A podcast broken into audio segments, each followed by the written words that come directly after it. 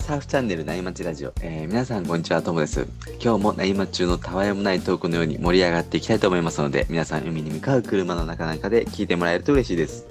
えー、今日のお相手はトッキーさんです。よろしくお願いします。えー、よろしくお願いします。えー、シドニーはね、もうすっかり秋めいてきました。そうですね、なんかこう 秋, 秋ですね。最高気温もまあにじゅうどぜん後になってきて、今年はなんかそうです涼しかったんですよね。あ、そうなんですね。ええ、そうなんですよね。で、ちょっと秋めいてきて、まあ、はい、でもオーストラリアが、えー、秋ってことは、日本はじゃあ春ですかね、そろそろ。うーん、そろそろ春ですね。でもまだまだまだ寒いですね。そっか、にがつって一番寒いんですよね。そうです。でもね、あの河津桜ってご存知ですか？河津桜ですか？はい、あのにがつなか頃から咲く、早く咲く桜があるんですよ。はいはいはいはい。それをね、いつも家族であの見に行く、旅行に行くんですけど。えー、はい、それは、それをね、はい、伊豆の方にある。いやー、関西とかにもあるのかちょっとわかんないですけど、伊豆が有名で、はい、えー、やっぱじゃあ割と比較的ちょっと暖かいところで、はい、あ、そうですね、はいはい、うん、伊豆って暖かいんですね。僕行ったことないですけど。暖かいです、暖かいです、はい。あ、いいですよね。なんか伊豆とか写真見たらめちゃくちゃ綺麗ですね。いやー、綺麗ですね、伊豆は、ね、海の色がすごい綺麗ですね。あ、なんかこうあれも海鮮とかもうまそうで、いやー、うまいですね。伊豆はいいとこなんですよね。いいですよね、これ行ってみたいね。車でだいたいさん、よじかん、よじかんじゃくって感じですね。はい、そんなにかかるんですか？いやー、遠いんですよ。伊豆は、はい、えっと、静岡県でしたっけ？静岡県です、はい、あ、静岡になるのか。そうなんですよ。静岡県ってすっごい長いですよね。はい、めっちゃでかいです。でかいですよね。なんであそこだけあのでかいんかわかんないですけどね。ですよね。なんか、うん、僕昔結構車であの関東行ったりしたんですけど、友達が横浜にいて、ね、はいはい、車で結構行ったりしたんです。なんか愛知県を抜けたらすぐ静岡で、うんうん、あ、静岡って近いねんなとか思ってたら、うんうんうん、そっから果てしなく長いですよね。静岡が長いですよね。ねえ。これいつになったら神奈川県になるのかなっていう。神奈川着いたらもうすぐ東京ですもんね。ですよね。うん。そうそうそうそうそう。でも伊豆でかいですよね。伊豆行ったことないんですよね。ああ、ぜひ機会があったらね、綺麗なとこなんですよね。いいですよね。なんかなにまちラジオの何ですか、ミーティングかなんかで、そうですね。ねおおお父さんだけでとかですね。なかなか許してもらえないかもしれないですけどね。えー、ですよね。僕はいつでも大丈夫ですから、ね。じゃあ、ね、みんなで、ね、子供がね、あの育ってからかもしれないですね。はい、そうですね。まあ僕は生きてるかどうかわかんないですけど、ね。いやいやいや。うん、すいません、またまたまたまたね、長くなるとあれなんで。いえいえ、そうですね、そろそろね、ね、じゃあ沖からいいセットが来たんで、はい、本題、ね、本題に行きましょうか。はい、よろしくお願いします。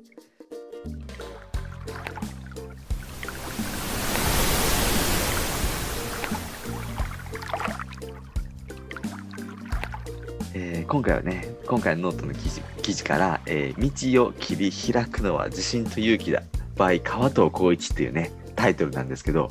なんかどっか聞いて聞いたことあるセリフですよね。そうですよね。何なんですかね、このタイトルで。自分自分でつけといて、もう僕ね、タイトルとかも文章とか全然ダメなんですよね。あ、僕結構好きですけどね、トキさんの文章とか。あ、そうなんですか。はい、いや、もうなんか有尾さんにちょっとね書いてもらおうかなと思うぐらい。もう有尾さん上手ですよね。お金払ってね、もうプロですから。プロですからね。そうそう、ちょっとね古いんですけど、なんか、はい、昔ほら森田正則さんっていう人の漫画で、ルーキーズってなんか、はい、野球の漫画で、ね、ヤンキーの漫画があって、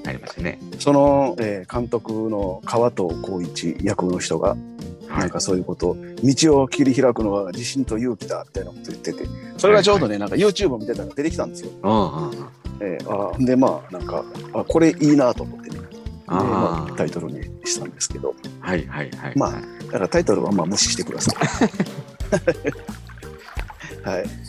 えー、ルーキーズはがっつり見てないんですけど、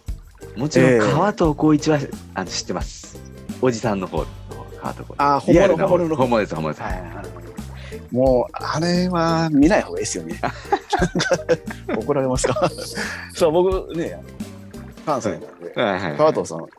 川藤さん昔こうホルモン屋でちょこちょここう見かけたりしてたんですけど、はい、全然面識もないんですけど、はいはいはい、なんかすごいすごい楽しいおじさんで、あ、喋る上手ですよね。ねえ、なんかもう好きなこと喋って笑ってるっていうな、うん、まあねあの人と本物と、はい、本物とあの、はい、ドラマの主人公あの人は主人公か知らないですけど、はい、大違いですよね。すごい大違いですね。えー、えトッキーさんはあれだった川藤浩一が実際プロ野球、はい、阪神でやってるのは見たことあるんですか？リアルタイムで。あ、僕ないんですよね野球。ああ、そうなんですね。変わった、え、もともとなんかね野球全然こうあんま知らなくて、へえ、まあ、お親父がよく見てたんですけど、あ、はいはいはい、まあ、なんかもなんか僕も球技がすごい昔から苦手なんですよ何でも。ああ、そうなんですね。えー、だからあんまり野球自体見たことないし、川藤さんも野球やってる動画見たことないですね。えー僕はもう、ね、年齢的に、ええ、あみみいなかったですもう。あ、そうか。川藤さんがいなかった、ね、テレビで喋ってる時しか知らないですね。あ、解説でした、ね、解説、あ、そうです、解説でね。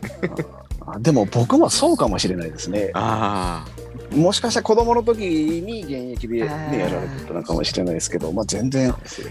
知らないですね。僕の時は阪神したら誰でしたっけな、真由美さん、ああ、懐かしい。ええ、あの辺の人たちがね多分現役でやってて、そうですよね。ええ、真由美、岡田とか掛布とかあの辺りですかね。そうそうそうそう、あの辺ですね。そうですね。あれよね、もうちょっと古いんですかね川藤さんは。あ、もうもうちょっと古いと思います。ああ、じゃあ知らないですね。僕、ね、小学校の時はそんな感じでしたもん。バースとかけ、はいはいはいはい、バース、バースね、バースいましたね。はいはいはい。えー、なんか今どうされてるんでしょうね。今どうされるんでしょうね。子供に野球とか教えてるかもしれないですよね。もう、もうそんな年でもないか、もう結構な年ですよね。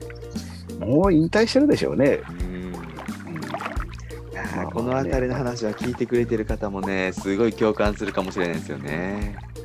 野球ね、野球好きな人多いですもんね。そうですよね。でもね、若い人は誰それって思いますよね。若い人はそうですね。えー、ね、そう、僕はあれなんですか、友達が、はい、あの野球やってる子がいてね、はい、プロでやってたんですよ。一軍ではなかったんですけど、はいはいはい、でまあ引退してからなんかあの甲子園球場の近くに居酒屋やってて、今もやってるんですけど、はい、かれこかれこれさんじゅうねんぐらいやってるのかな。やっぱり試合が終わった後に阪神の選手来る、はい、来るんですよみんなで。えーね、でまあそういうところでねなんかあの一緒に飲んだこととかがあったり。いいですね。えー楽しかったですよね。なんかオマリー、オマオマリー、パチョで、えー、そうそうあのあの人たちとね一回すっごい飲んだんですよ。もうデングデンなるまで。めちゃくちゃいい人たちでした、ね。えー、オマリーとかパチョレックとかね。えー、パチョレックはねすっごい紳士の人で。えー、確かに見た目もそんな感じですもんね。えー、す, すごいすごいかっこいい人でしたね。えー、えー、また野球の話。はい、野球の話。野球のチャンネルになっちゃったんで、ちょっとサーフィンに戻りましょうか。はい、すいません、よろしくお願いします。トモさんにちょっとあのガイドしてもらえないか。ルーキーズのね、あ話ですよね、はい。どんな話だったんですか、ルーキーズ。あ、だからそのルーキーズの話は、はい、なんでしょう、まあ見てないんですけどね、なんかそのシーンだけこう、はい、出てきて、はい、要はその、まあ今からこうなんか、なんかを頑張るのに、はい、こうためらってる若いこう生徒たちに、はい、まあその、自分の道を切り開くのは自信と勇気、はい、勇気やみたいなことをねこう言って元気を与えてるみたいなシーンがあって、はいはいはい、でまあなんか、まあ、僕もこうオーストラリアに来て、はいまあ、結構な結構な年数が経ったんですけど、はい、なんかねあのー、たまに自分がこう日本に帰ったりすると、はい、僕変な人間なんかなと思うことが結構あるんですよ、はいはいはい、自分の父親にも言われたんです実際。でなんかオーストラリアに来て、いやもうこの日本人、向こうで知り合った日本人って変わった人多いわって言ったら、いやお前も立派に変わってるぞみたいなこと言われて、はい、結構僕普通と思ってたんですよ、ちょっとまあ自分、はい、今でも普通と思ってるしでなんかオーストラリアに来て、まあなんかいろんな人がいるんで、はい、あのまあ、なん自分にしてはもう普通に何の違和感もやってるようなことを友達に話すと、なんかお前いつまでもガキみたいなこと言ってみたいに言われることが結構多いんですよ、はいはい、えー、あのでもなんか一生生涯なんかガキみたいってよくないですか。あ、うん、確かにまあきれい、うん、きれい事は抜きにしてね、はいはいはい、きれい事といえばきれい事なんですけど、うんうんうん、まあ、なんか僕はまあいいのか悪いのか知らないですけど、はい、そういう生き方がしたいし、まあ、してるんですよ。多分嫁さんはすごい大変な思いをしてると思うんですけど、ね、あ、えー、サーファーってそういう人多そうですね。多いですよね。あ、多いです。た多分多分なんか変わった人多いですもんね。うーん、なんか普通の大人よりも、普通の大人って表現もあれなんですけど、えー、なんかね、その波とかその一つの趣味に、えー、サーフィンとかにかける情熱がなんか他のサーフィンしない人に比べてね、うーん、他の趣味と比べた時になんかこう強い気がします。生活を変えるってなかなかないですもんね、他の趣味でね。そうなんですよね。なんかそうそう、なんかまあ場所がこう限られてるっていうのも一部あるかもしれないんですけど、まあなんかそれがためにその移住したりとかする人って結構多いじゃないですか。いや、そうですよね、えー、いや、まあ、週例えば週末フットサル楽しんでるんだっていう人が、だから移住するんだってあんまり言わないですもんね、えー、そうなんですよね。まあフットサルが近くでできるっていうのももちろんねあるんでしょうけど、うんうんうん、まあ、サーフィンはねやっぱりその波が立つとこっていうのも、うん、まあ、ある程度限られてるし、うん、まあ、そういう意味では特殊といえば特殊かもしれないですけどね、うん、まあでもなんかやっぱりちょっと子供みたいな人が多いですよね。うーん、そうですね、うんうん、前になんかとも、ともさんがおっしゃってたけど、はい、あのほらサーファー経営者の人でサーファーが多いってあ、はいはいはい、してたじゃないですか、はいはいはい、まあ、結構じ実際やっぱり僕も知ってる人結構いて、うんうんうんうん、多分仕事でこう関わるとすごい人なんでしょうけど、はい、まあ、なんか僕は遊びでしかこう関わってないんで、はい、なんかまるっきりこう子供みたいな人が結構多いですよね。えー、なんかこうね、サプライヤーとの商談に波がいいから来ないとかね、もう言ってることがもうわけわからないですよねえー、それそれを言うと言うとなんか従業員が言うと、うん、そんなこと言われても波がいいんだから仕方ないだろうとか、なんか逆ギレするらしいし、ね、最悪ですね最悪ですよね、なんかね、えーまあ、それでもねちゃんとビジネスが回ってるっていうのがすごいですけどね。ああ、本当ですね。優秀な社員をね、えーあのえー、集めたり育てたりできるってことですよね、そういう人はね。そうですよね。人をこうコントロールできるっていうかね、うん、なんか魅力があるんですかね、やっぱりね。うん、うん、でも大人になったらね、やりたいことを我慢、ね、すること増えますもんね。そうなんですよね。まあ自分もそうなんですけど、やっぱりねある程度何でもかんでもやりたいことやってたらねそうですねいつかどっかがちょっと壊れてくるんですけどそうですね、えーえー、では僕もこう自分が昔あの前も話したんですけど、僕もともとこう、はい、海外とか全然なんか興味もなかったんですよね、はいはいはい、でだからまあ僕は自分、自分がまあ移民として生きることなんても考えたこともなかったし、あ、はいはいはい、まあ、それが海外っていうのももうねなおさらこう思ったこともなかったんですよ、うんうんうん、でやっぱりこうもともとその言葉とか海外に興味もなかったから、やっぱりオーストラリアに来てすごいいろいろとまあ苦労はしたんですね、それなりに、はいはいはいはい、うん、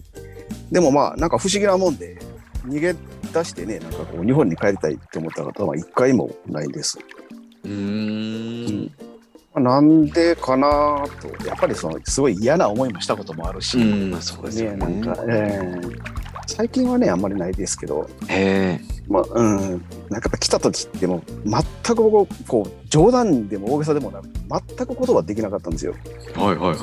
うん、だからやっぱこうすっごい苦しい時期があって、まあ、その時、まあ、もしかしたらねもう日本帰りたいって思ったのかもしれないですけど、はいはいはい、なんか自分の記憶ではないんですよね、そういうのが、うんうん、でまあまあなんか自分なりに、まあ、ちょっと頑張ってねその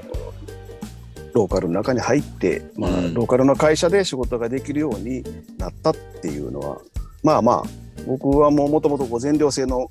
書きだめのような学校に、はい、ぜあの出て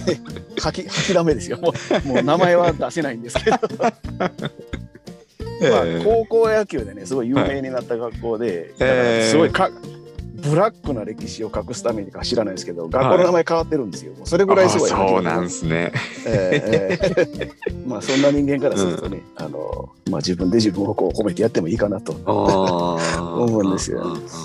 でねやっぱりこっちいると結構立派な人が多いんですけどね、なんかこうやっぱりこう頭がいい人っていうかね、なんか。なんかこうそういう人と比べてしまうとね、なんかこうちょっと劣等感があったりするんですけど、うん、まあでもねよく考えるとそもそも比べる必要もないんでね、うんえー、まあ自分なりに楽しくやって生きていきゃいいかなと思ってね、うんえー、なんかローカルの会社で仕事することって一つなんかポイントなんですね、はい、そうですよね。やっぱりねなんか、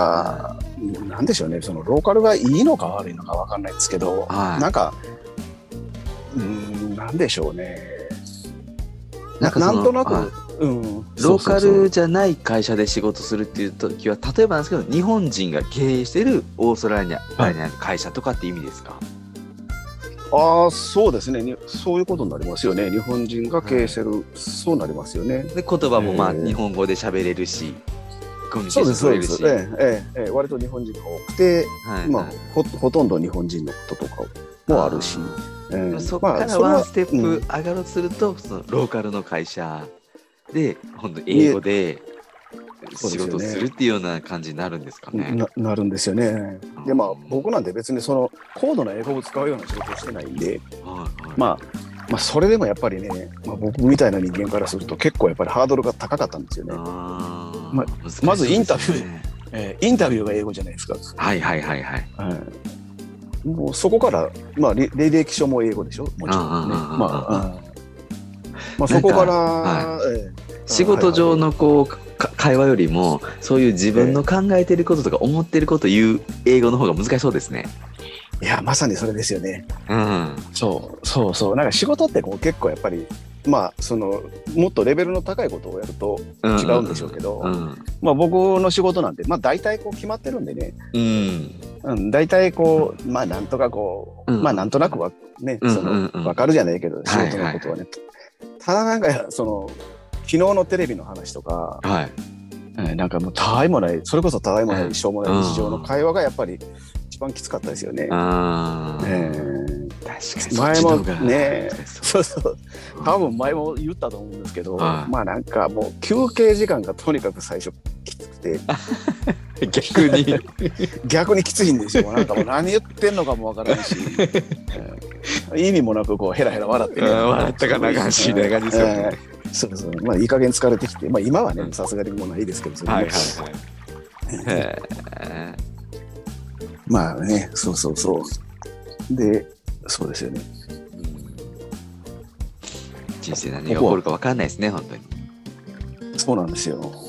ともさんもやっぱりその仕事で、はい、なんかいろいろそのステップアップとかあるじゃないですか。はい、ありますね。やっぱ アイティー とかってこうほぼ毎日、はいはい、すごいスピードでアップデートしていくわけじゃないですか。そうですね。うんやっぱ大変ですよね。うーん大変ですね。僕はもうそのステップアップからちょっとこう外れちゃったんでついていけなかったんでね違う道をこう、うん、探し始めたっていうきっかけにはなったんですけどね、うんうんうん、あそうなんですか。はいあもうその一対一線っていうのがこうそうですそうです最先端をはい、うんそうなんです、えー、この話したらすごい長くなっちゃうんであれなんですけど今度じゃあ逆にその話で、ね、あやってみましょうか。サーフィン全然関係ないですけどねいやいやでもサーフィンと仕事って結構切っても切れないですからねやっぱり、ね、あうん、はいうん、そうなんですよ、うん、でまあもう、まあ、な, なんか話がまたちょっと脱線するんですけど、はい、なんかそうそうでそのねなんかルーキーズの話じゃないんですけど、はいまあ、よくこう自分の人生は自分で開けとか言うじゃないですか、はいはい、いろんなとこにこう言われたりするけど、まあ、言葉自体はね、はい、僕もその、まあ、知ってて、まあ、その通りかなとか思ってたんですけど、はい、まあなんか最近ねなんかちょっといろんなことがあって、まあ、なんか節目の年かなっていう自分自身もこうちょっと会社が変わることになったり、はい、あのー、子供が、えー、まず一人上の子が社会人になると、で下の子が大学に行き始めて、まあなんかいろんなちょっと節目の年かなと思ってね、はいはい、でなんかこう自分の道ってこう振り返ってみたらなんだかんだこう悪戦苦闘しながらも結構切り開いてきたかなと、まあ自分で言うのもなんなんですけど、はいはいはい、うん、ちょっと頑張ってきたからそろそろお休みしようかなとか思うんですけど、うん、でなんかこうサラリーマンだからとか、まあ、経営者だからとか、はい、そういうのじゃなくて、はい、なんかこうサラリーマンやるにしても、はい、その経営者やるにしてもなんていうのかな、自分の決めた道を生きることちょっとかっこいいですけど、はい、っていうのが自分の人生を切り開くことかなと思うんですよ。あ、はいはいはい、うん、なんかそのサラリーマン、なんかネットの特にネットの世界のこう風潮でサラリーマンイコール、はい、なんかこうダメみたいなこと書いてる人が結構いるんですけど、よく見ます、うん、はい、うん、でもそんなこと全然ないじゃないですか。全員が経営者が成り立、うんうん、成り立たないですからね。そうですね、うんうん、僕なんでもう絶対経営者になれないんで難しいですね。僕もなれない。そうそうそうそう、すごい難しいと思う、はい、やっぱりね、うん、ものすごいストレスもね、うん、もう雇われの日じゃないでしょうしね、うん、もう僕にはもう絶対できないんですよね。でもそういう人たちってね、自分の決めたことをこうやっているわけじゃないですか。うん、そうですね。うん、でもね、でもサラリーマンにはサラリーマンの役割があって、うん、やっぱりそういう自分の道をこう生きていると。うんでもその中でこう、ね、うん、サーフィンをこういかにこうやりやすくするとか、うんうんうん、えー、そういう工夫っていうか、さっきのこうトモさんちょっとね雑談の時に聞かせてもらった週末移住みたいなね、うんうんうん、なんかそういうのも一つこう道を切り開いてるのかなと。あー、なるほどなるほど、えー、でまあなんか僕今回なんかこの移住のこととかってなんかインスタグラム、まあ、最近あんまり更新してないんですけど、なんかメッセージでたまになんか移住のことを聞かれたりするんですね最近、はい、なんかそれが結構多くて、はい、でなんかちょ、ちょっと書いてみたんですけど、はい、なんか海外、海外移住ってすごいなんか優雅でこう自由なイメージがある人が結構いるみたいなんですけど、うんうん、ありますそんなイメージが、えー、僕, 僕みたいなこう中途半端なやつに不自由なことが結構多いんですよ。へー、えー、まあなんかやっぱりこうあ日本語でこれがこう全部言えたらなみたいな、あ、うん、やっぱり特に病院とか、ね、やっぱりこう命に関わるようなね、はいはいはい、なんかいやそうっすよね、うん、まあ、そういう経験もしてやっぱりこうどっちかって言ったらまあ多いこともないんですけど、まあ、不自由なことも結構やっぱり多いんですよやっぱり。まあそれでもこう、まあ、この国で移民として暮らしてるのは、まあ、多分ね多分なんですけど苦労の中にもこう多分自分が自由に生きてるから、うん、生きれ、生きれてるからかなと思うんですよね。うんうんうんうん、でまあ自由っていうのはなんかこう自由な時間とかその自由な場所とかそういうこともまああるんですけど、うん、まあなんか自分のこう価値観をねちゃんとこう主張できるっていう。ああ。ええ、まあ、あ、そのあんたはこうこうやけどいや俺はこう思うからこう生きるみたいな、うん、なんかね、うん、そういうことをちゃんと主張して、うん、それに沿った生き方ができてるからかなと思うんですよ。まあ例えば、うん、まあこれ僕の場合なんですけど、うん、まああんまり働きたくないし、うん、でもっと遊びたいし。うんうんでまあなんかまあ、僕はこう自分の健康のために菜食とかしてるんですけど、うんうん、でまあどっかパーティーにパーティーとかパーティーっていうか、うん、バーベキューとか呼ばれてもいや僕ちょっと肉食べないんですとか、うん、そういうことも普通、うん、普通に言ってみんなが普通に聞いてくれるっていうかな、うん、でまああの要はその自分のこう思う通りに、まあ、なんかしょ自分の欲に正直でいたいんですよね。うんそれって多分ね一番ストレスがないと思うんですよ。はいはいはいはい、えーでまあなんかいろいろこう長く喋ったんですけど、うんあのまあ、要はそのストレスできるだけこう抱えずにいきたいんですよね。ああはいはいはいはい。あえー、まあ要はそれがそれだけが言いたいんですけど。うんうんうんうん。うんうん、まあなんか人になんかこう強要する人とかやっぱりいるじゃないですかたまに。うん。うんだからやっぱりう、ねうんうん、自分が良ければそれでいいかなと。まあ人に迷惑さえかけなければね。うん。うん、まあでもちょっとぐらいかけてもいいと思うんですけどね。はいはいはい、うん、これ多分嫁さんが聞いたらお前はかけすぎだと思うかもしれないですけど、ね、ちょっとちゃうわってねそうそうそうお前どんだけかけてるんだそうそうでまあそのその話ちょっと脱線したんですけど、はい、あのインスタで移住に関してこう聞いてくれる人に関して、はい、まあなんか別にその移住することは全てじゃないじゃないですか。はい、なんか今いる場所でもこう楽しめるし、はいうん、でもなんかこう挑戦しようと思うならこうやるやる価値は絶対あると思いますってこういつも言うんですけどね。はいはいはいはい。えーだからまあさっきのともさんのその週末移住の話もこう聞いてるとすごい楽しそうで、うんえー、もう次回はこうぜひちょっと一本収録のネタにね、うん、あそうですねいいですね、えーえー、してもらえると楽しいですね、うんうんはい、なんかちょっと話のまとまりがこう全然ないんですけどいいえー、なんかさっきのね、サラリーマンだから不自由だっていう考え方はちょっと偏ってんじゃないかっていうのはね、あのー、結構共感度高いかもしれないですよね、うんうん、やっぱりありますよね。なんかこう、うん、どっちが多いって言ったらやっぱりサラリーマンの方が多いんですかね。圧倒的に多いと思います。あ圧倒的に多いですよね、はいうん、僕も一回さんじゅう代の時にちょっと起業したことがあったんですよ、はいはいはい、でもまあもう全然そんな器でもないしよにんかなぐらいスタッフいたんですけど、うん、なんかもうあこれはちょっと俺にはできんなっていう感じで、うん、うん、なんかやっぱりこう人に雇われてる方が楽ですね。うん楽ですね、うんうん、本当にそう思いますね。だから経営者しながらちゃんとこうそういうサーフィンの時間とか確保してる人ってやっぱすごいな、うん、すごいなと思うんですね。本当ですね。経営者なんですね、うんうん、一番こう自由自由があればあるほど難しくなるのかもしれないですよね。そうですよね。やっぱりその分責任がやっぱり半端ないでしょうからね。そうですね、うん、一人でやってても多分すごい重圧はあると思うけどさらにこう、うん、人を抱えてるとなるとねやっぱりもっと大変でしょうからね、うんうんうん、もう僕にはとんでもなく真似ができないことですねへえ、まあ、でもトッキーさんも移住されて、ね、そこでローカルの会社に 入, 入るとこまで来てとかいろいろこう道を切り開いてますもんね。そうですよね。なんか自分ではもうなんかこうドロドロなんですけど、うん、まあなんか振り返ってみたら、まあ、自分なりにはまあまあまあやってるかなと思えたんですよ。へえ。まあね、サーファーだったらね海の近くに住むのね、うん、やっぱり憧れますもんね。そうですね、ですよね。海が近いっていうのはいいですよねやっぱりね、うん、ほとんどお金使わないですもんね。いやいいですね、うん、僕も早くそんな生活がしたいです。